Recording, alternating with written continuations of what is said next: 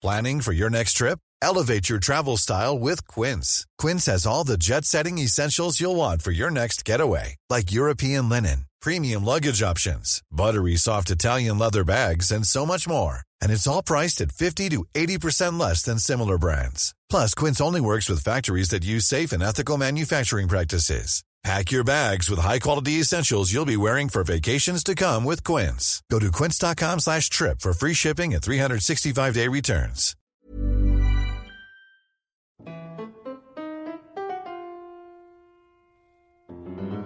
Hello, and welcome to Rational Security, the It's Putin's World and We Just Live in It edition.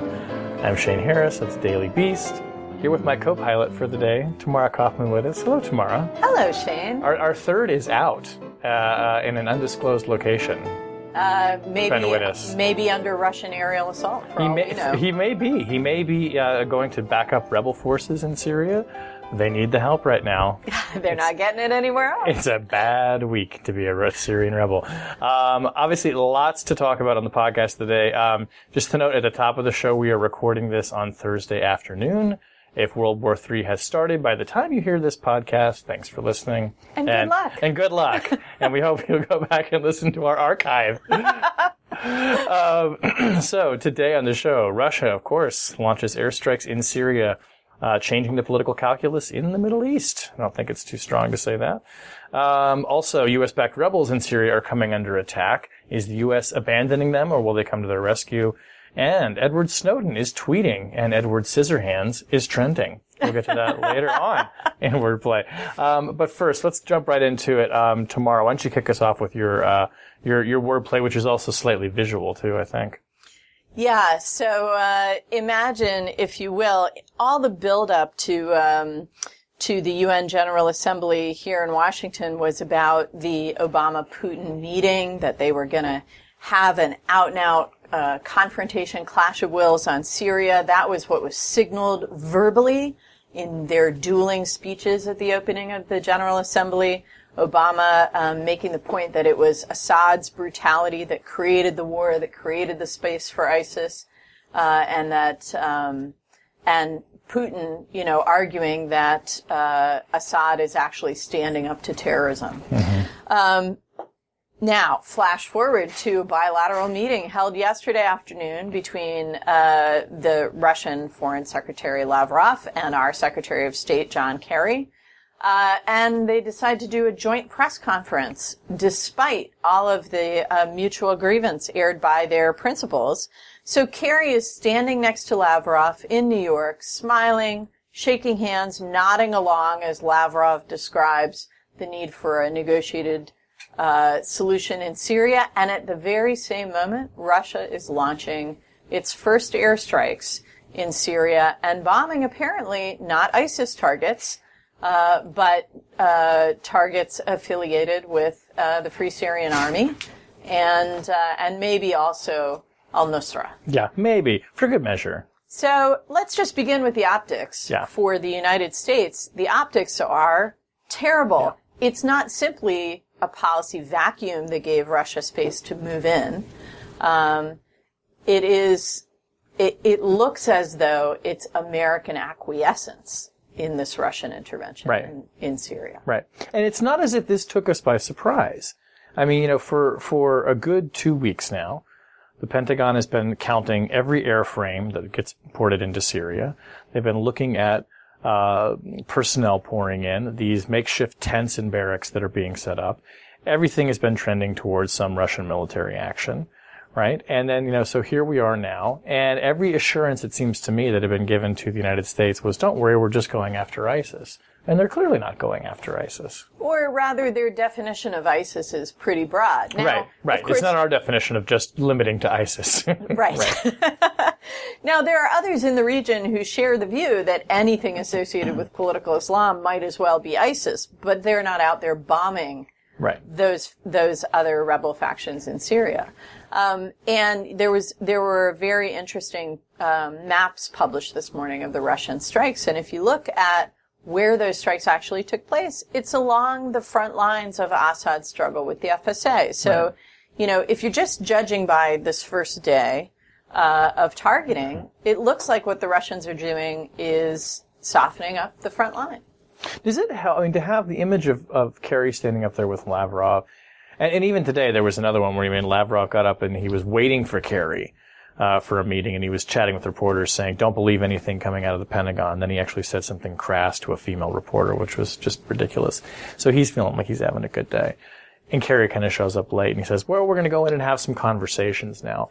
I mean, as the Secretary of State, it, it just seems to me that we look like we're just their lap talk at this point. I mean, a colleague of mine actually said that she overheard in the Pentagon a military official used the phrase, "We are now prison's Putin, Putin's prison bitch." I mean, it's it's really. I mean, it, it is. You know, look, It- it- I don't. I I understand that reaction, and like I said, the optics are horrific. But I think that we do have to. We do have to spend some time looking at how the Obama administration views this Russian engagement. Number one, um, they still believe, rightly or wrongly, that Russia's interests in Syria are real, um, but limited, and that ultimately this is about Russia ensuring it has a seat at the table in the future of Right. Syria. It's not about a fight to the death for the sake of Bashar al-Assad.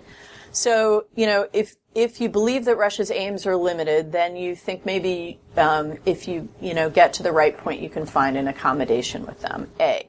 B, there, you know, there's a view within the administration that Syria is a quagmire. That's why we've stayed the hell out of it. And, you know, if Putin wants to go in there, Go for it. go for it. Bring Yeah. it on. Have a good time, buddy. And we'll see how well that works out for you. And, you know, it may even be a paradoxical sense that the best way to, um, to, uh, ensure that there's a counter narrative against this uh, myth of, you know, the resurgence of, of Russia uh, is to see Putin fail in Syria. But I think the problem with that theory is, you know, are we sure we understand what Putin's definition of success is? Mm-hmm, mm-hmm. And do you think? I mean, is it is it too cavalier? Because I'm with you. There's a, I've talked to people too who sort of have this. If he wants to jump into the briar patch, go for it. Please do. Is that too cavalier and too big of a gamble, given all of the things that could go wrong? And I guess what I'm ultimately asking here is, you know, like disabuse me of the notion that this is not actually some larger strategy to just kind of step back from the region and just make it somebody else's problem and hand it off to Putin.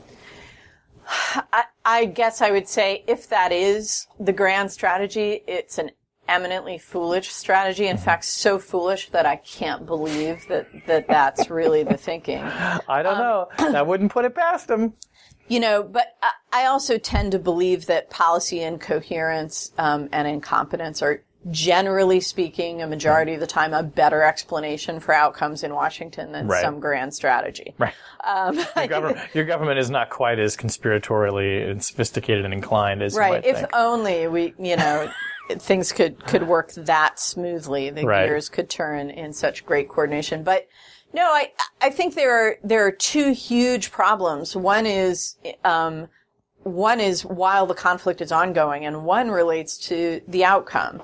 So there's no question in my mind, and it, I think it's been clear from the moment the Russians started building up their uh, forces and equipment in Syria that this was going to produce an escalatory spiral. Right. Why? Because the Russians are committed to Assad's survival. That's why they were inserting their their ad- additional capabilities the states in the region that have been supporting the rebel forces are equally committed to Assad's ouster. And they've made very clear from the beginning of this Russian buildup that they objected to the implication, which is that Russia was willing to invest more in Assad's survival. And so if Russia's investing more, they're going to invest more. Right. Um, and now seeing FSA rebels and Sunni civilians killed by Russian airstrikes, uh, which is all over the media in the Arab world today, are pictures of dead babies that were supposedly killed by Russian airstrikes yesterday. Um, that's only going to create more funding for rebels, including Islamist rebels, and it's going to loosen the uh, the constraints on funding some of the more radical factions. So I think we're going to see an escalation to match the Russians on the other side. That means the violence will increase. That means the refugee flows will increase. That means the price that the region pays and ultimately Europe now pays for this ongoing Syrian civil war will increase. So if a few weeks ago we were all focused on the uncontainable spillover and therefore the need to resolve this conflict, Russia just pushed things, you know, 180 degrees in the wrong direction.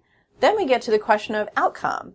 Um, you know, if Assad was facing significant pressure on the ground, and some are arguing that he was, um, having trouble maintaining his own forces, having trouble recruiting Syrians into the military to keep his force strength, um, then maybe we were getting to a point where, with some support from the United States, you could develop a hurting stalemate on the ground and push for a diplomatic process.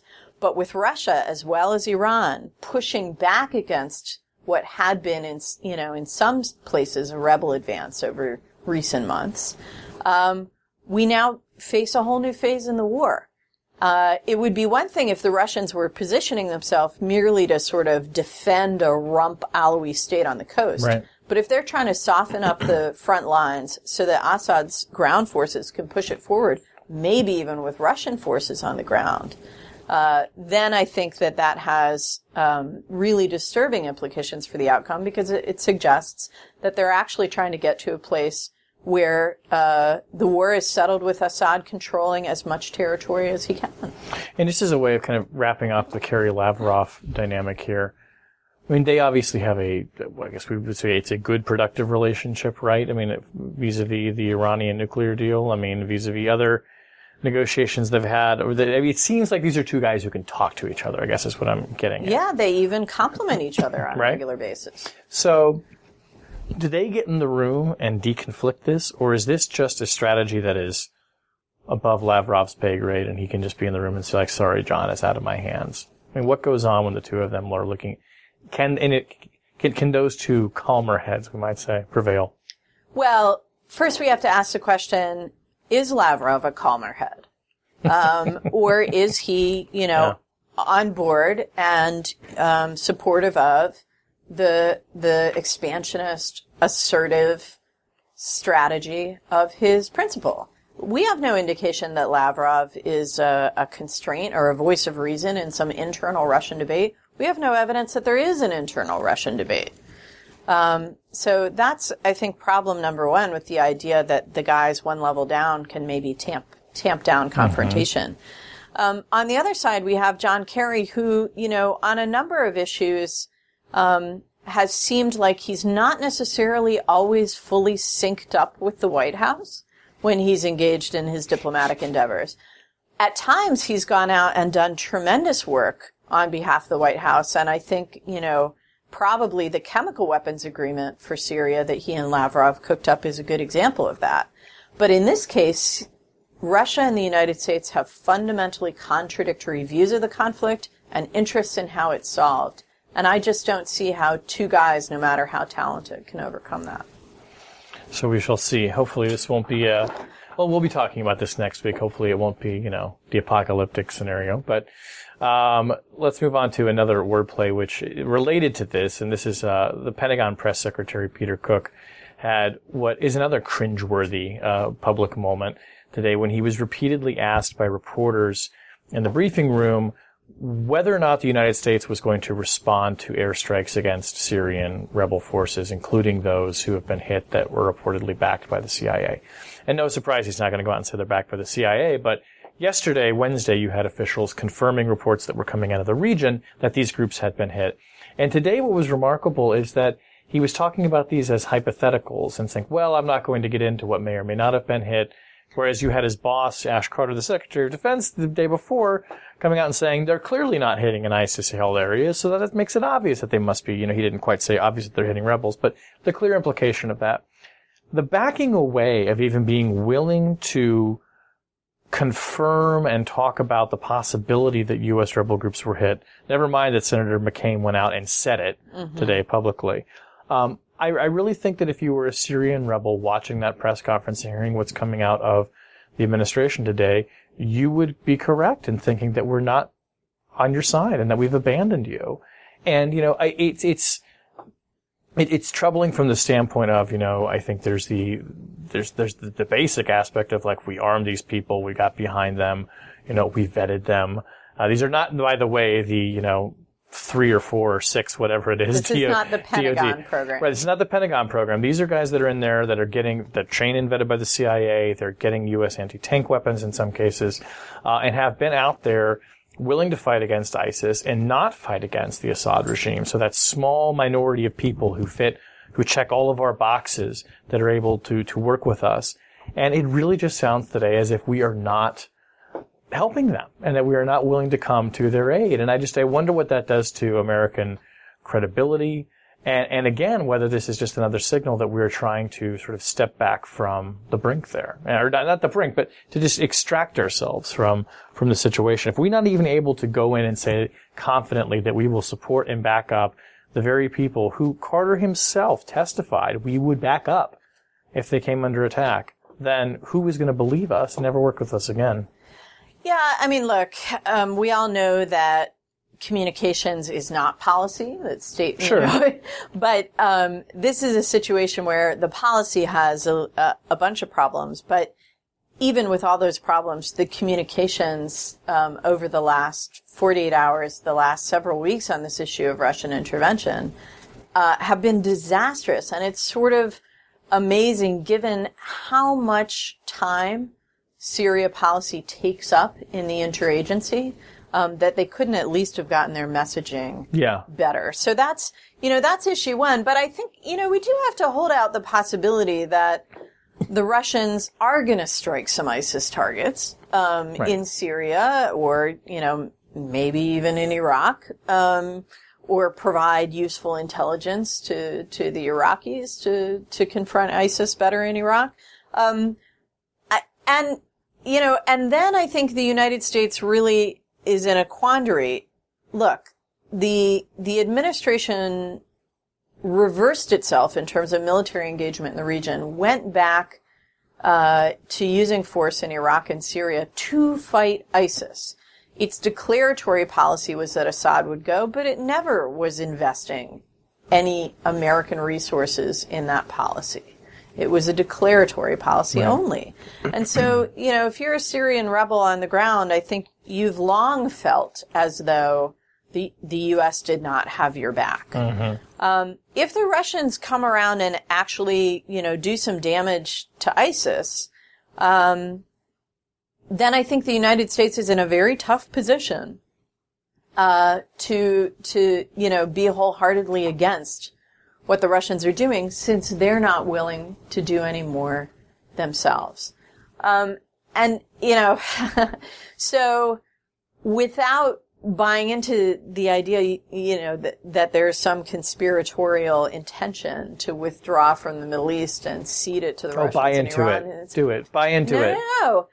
There, there is no question that the policy vacuum on the Syrian civil war um, left room for others to take the initiative in a way that the United States has now there, therefore to define a policy in reaction to. And if Russia's attacks target ISIS as well, it makes that U.S. reactive policy much more complicated and difficult to articulate. You can't be against the Russians when they are also fighting your enemies. Right. Um, I, I guess, I don't know. The one clear conclusion I guess we can come to here is that um, consistently the administration has seemed interested in seeing others do the work on the ground uh, in Syria and in Iraq. And what the U.S. has been willing to do, it's been willing to do from the air.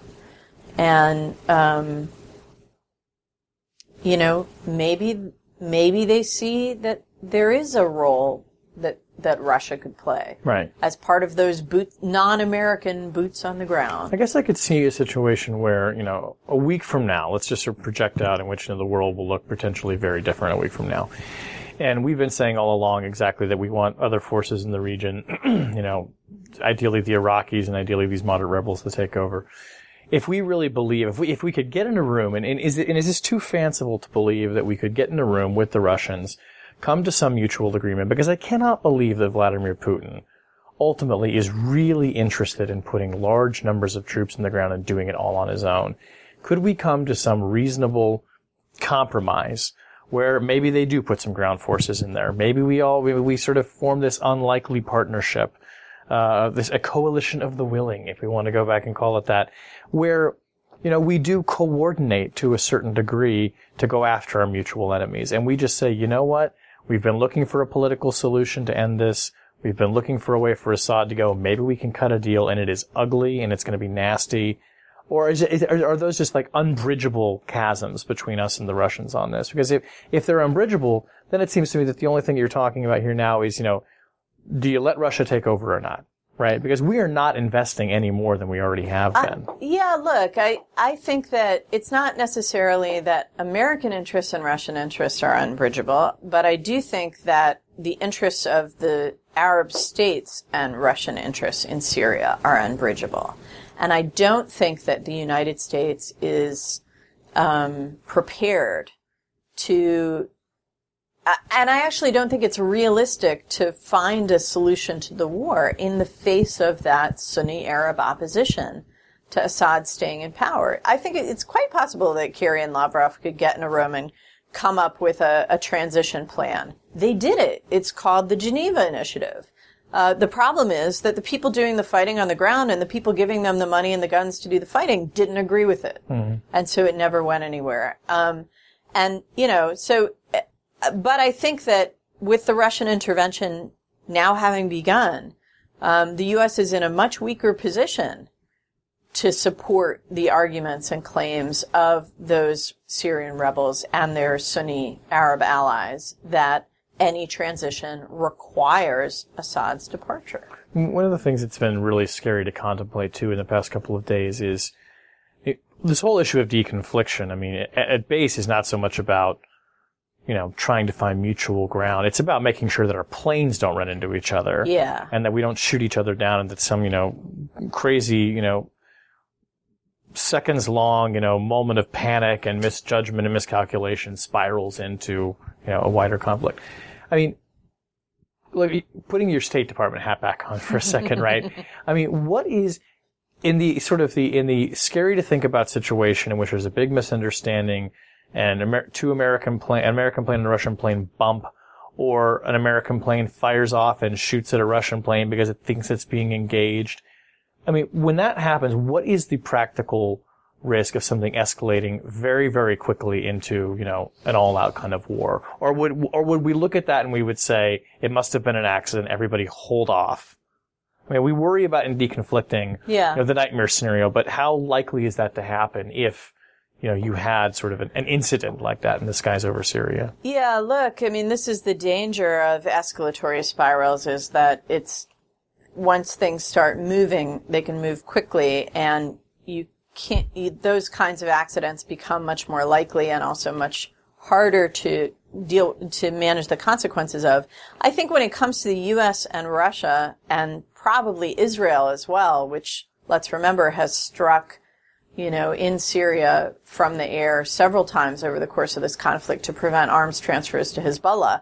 And as soon as the Russian buildup started, Prime Minister Netanyahu from Israel went off to Moscow to deconflict with the Russians. So it's not only U.S. and, and Russian aircraft over Syria we need to think about um, in terms of potential incidents.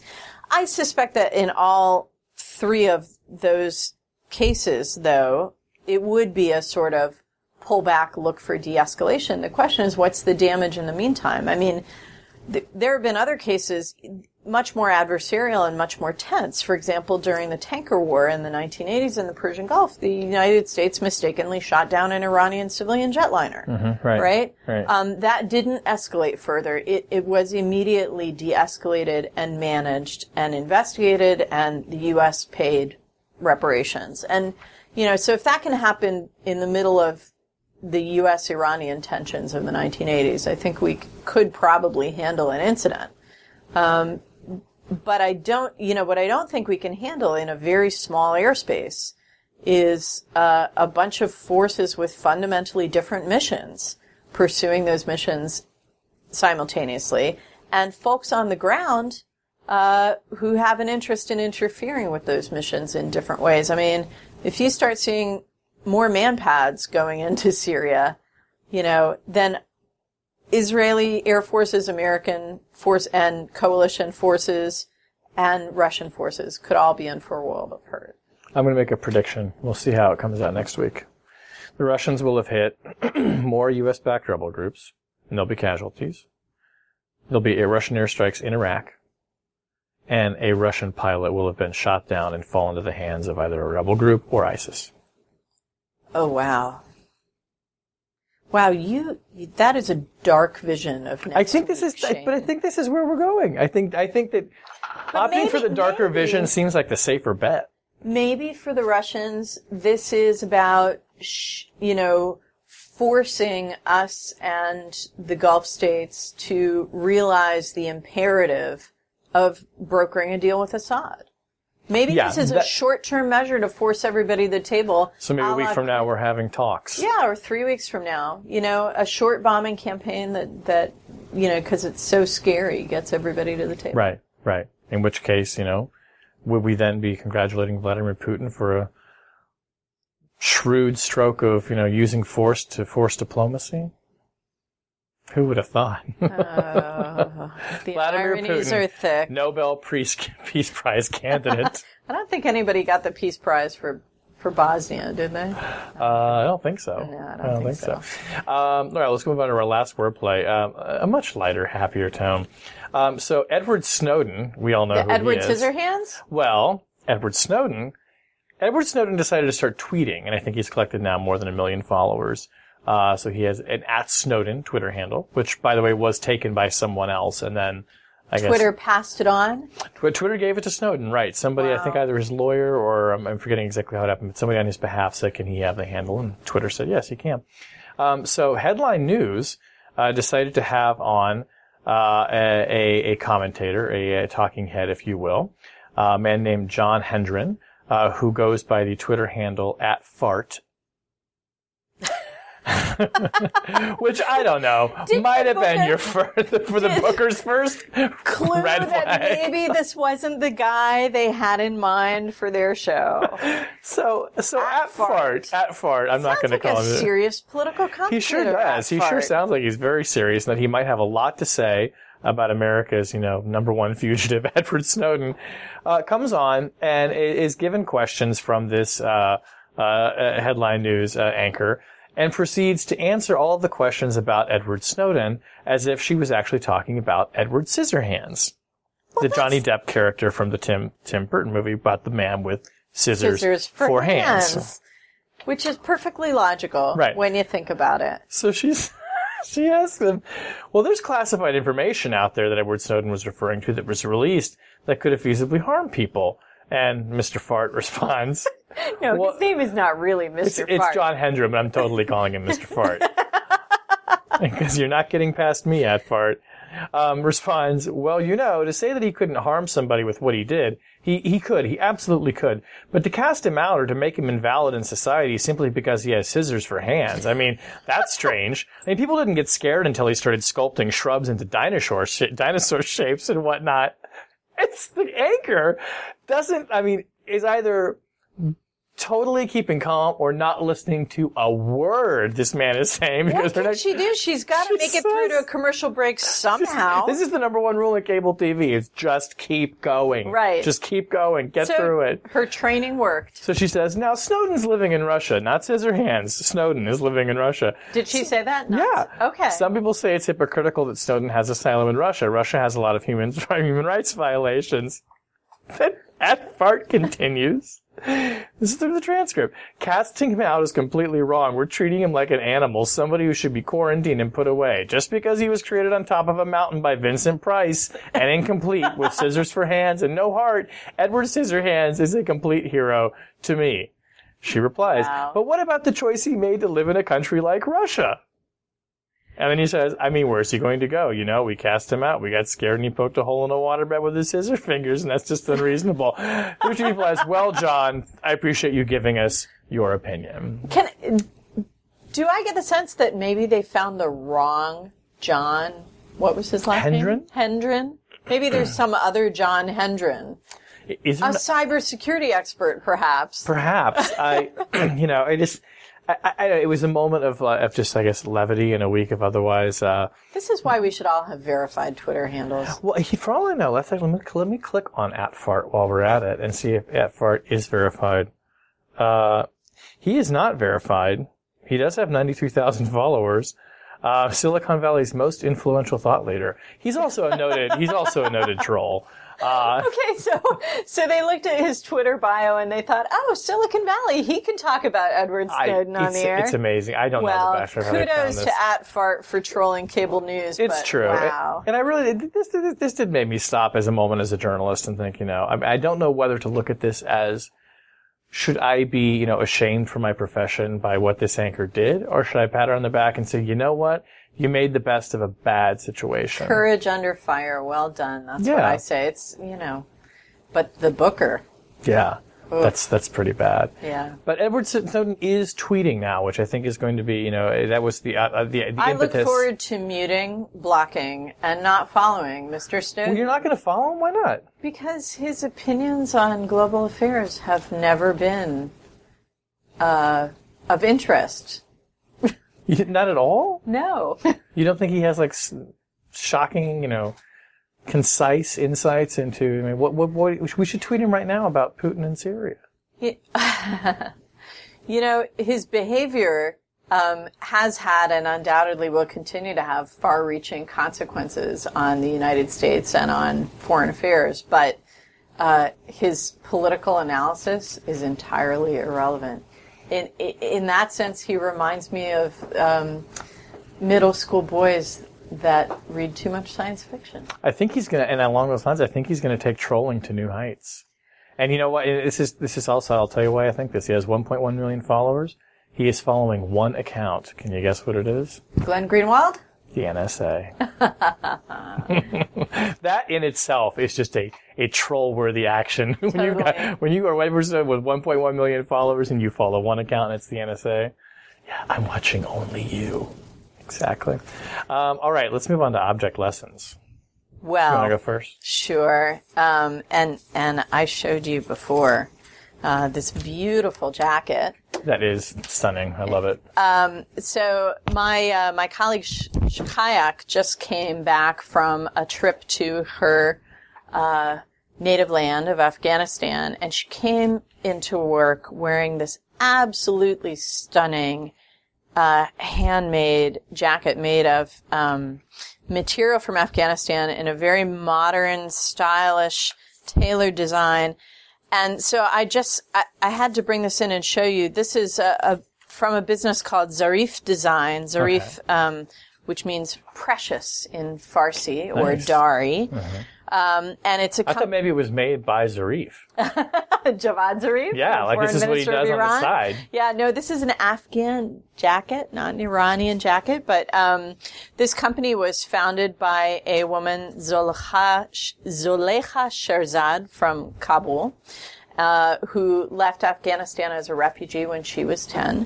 Um, but after uh, the fall of the Taliban, um, started first a nonprofit and then this for-profit company that uses traditional Afghan textiles and turns them into beautiful, beautiful clothing for men and women. Um, she employs about 50 people in Kabul who are um, making these beautiful clothes, and uh, you can get them online through the Far and Wide Collective.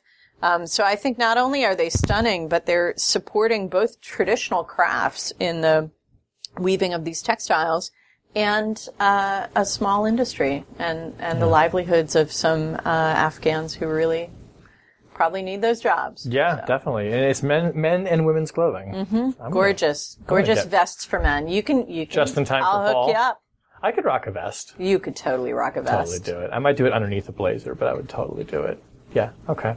Um, so my object lesson, actually, I'm going to bring it up right here, is this photograph of mountains in Mars Whoa. with these. You could ski on that. You could totally ski on that, right? It looks like a great ski slope. And it, these uh, sort of, you know, lines, these, you know, furrows that are coming off of the mountains are what scientists now are pretty convinced is evidence of seasonally flowing water on Mars. So not Hot frozen jam. water. Exactly. Water is flowing. It's flowing seasonally. These are recent uh, um, furrows with saline deposits in them, uh, leading us to believe that yes, there is flowing water on Mars, which of course, uh, you know, brings up the whole question of was there ever life on Mars? Could Mars sustain life in the future?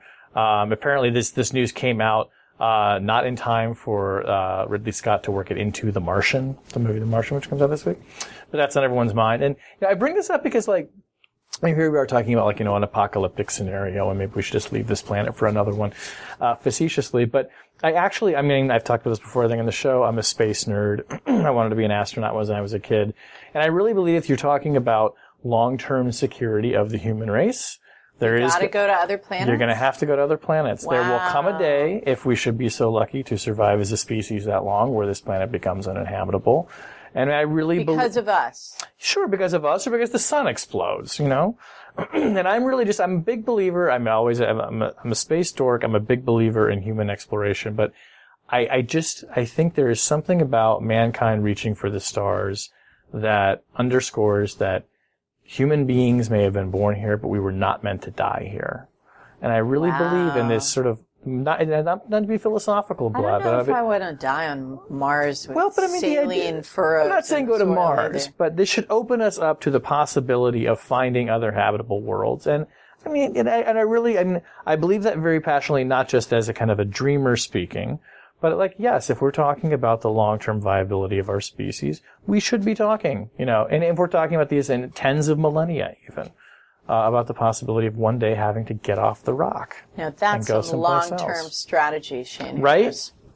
Office of Net Assessment has nothing on me. On you. when this, this is a very long-term, galactic long-term policy. I want to start the Office of Long-Term Galactic Planning at the Pentagon. Oh, I would totally do that. yeah. I could get behind You can that. just stock your bookshelf with Robert Heinlein. exactly, Yeah, exactly. way cool. Pay me to find ways to think up, like you know, light speed engines or solar sails or whatever. Anyway, I thought that was one of the coolest things I'd seen in a very long time. Was that It- photograph? It is undoubtedly Pretty cool. awesome. Uh, so that brings us to the end of this week's show. Rational Security is a production of Spaghetti on the Wall Productions. You can find links to all of our other shows at spaghettionthewallproductions.com. Follow us on Twitter at RATL Security. And when you download the podcast from Instacast or iTunes or wherever you download your podcast, please leave a rating and a comment.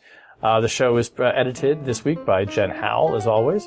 Our music was performed by At Fart and Vladimir Putin.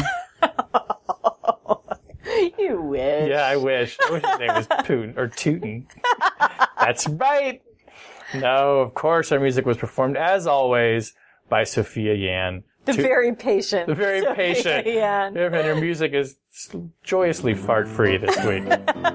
as is always. Thank you, Sophia.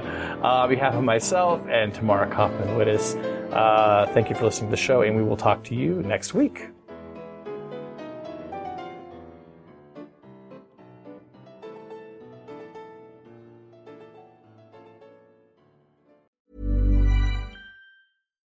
Here's a cool fact a crocodile can't stick out its tongue. Another cool fact you can get short term health insurance for a month or just under a year in some states. United Healthcare short term insurance plans are designed for people who are between jobs, coming off their parents' plan, or turning a side hustle into a full time gig. Underwritten by Golden Rule Insurance Company, they offer flexible, budget friendly coverage with access to a nationwide network of doctors and hospitals. Get more cool facts about United Healthcare short term plans at uh1.com.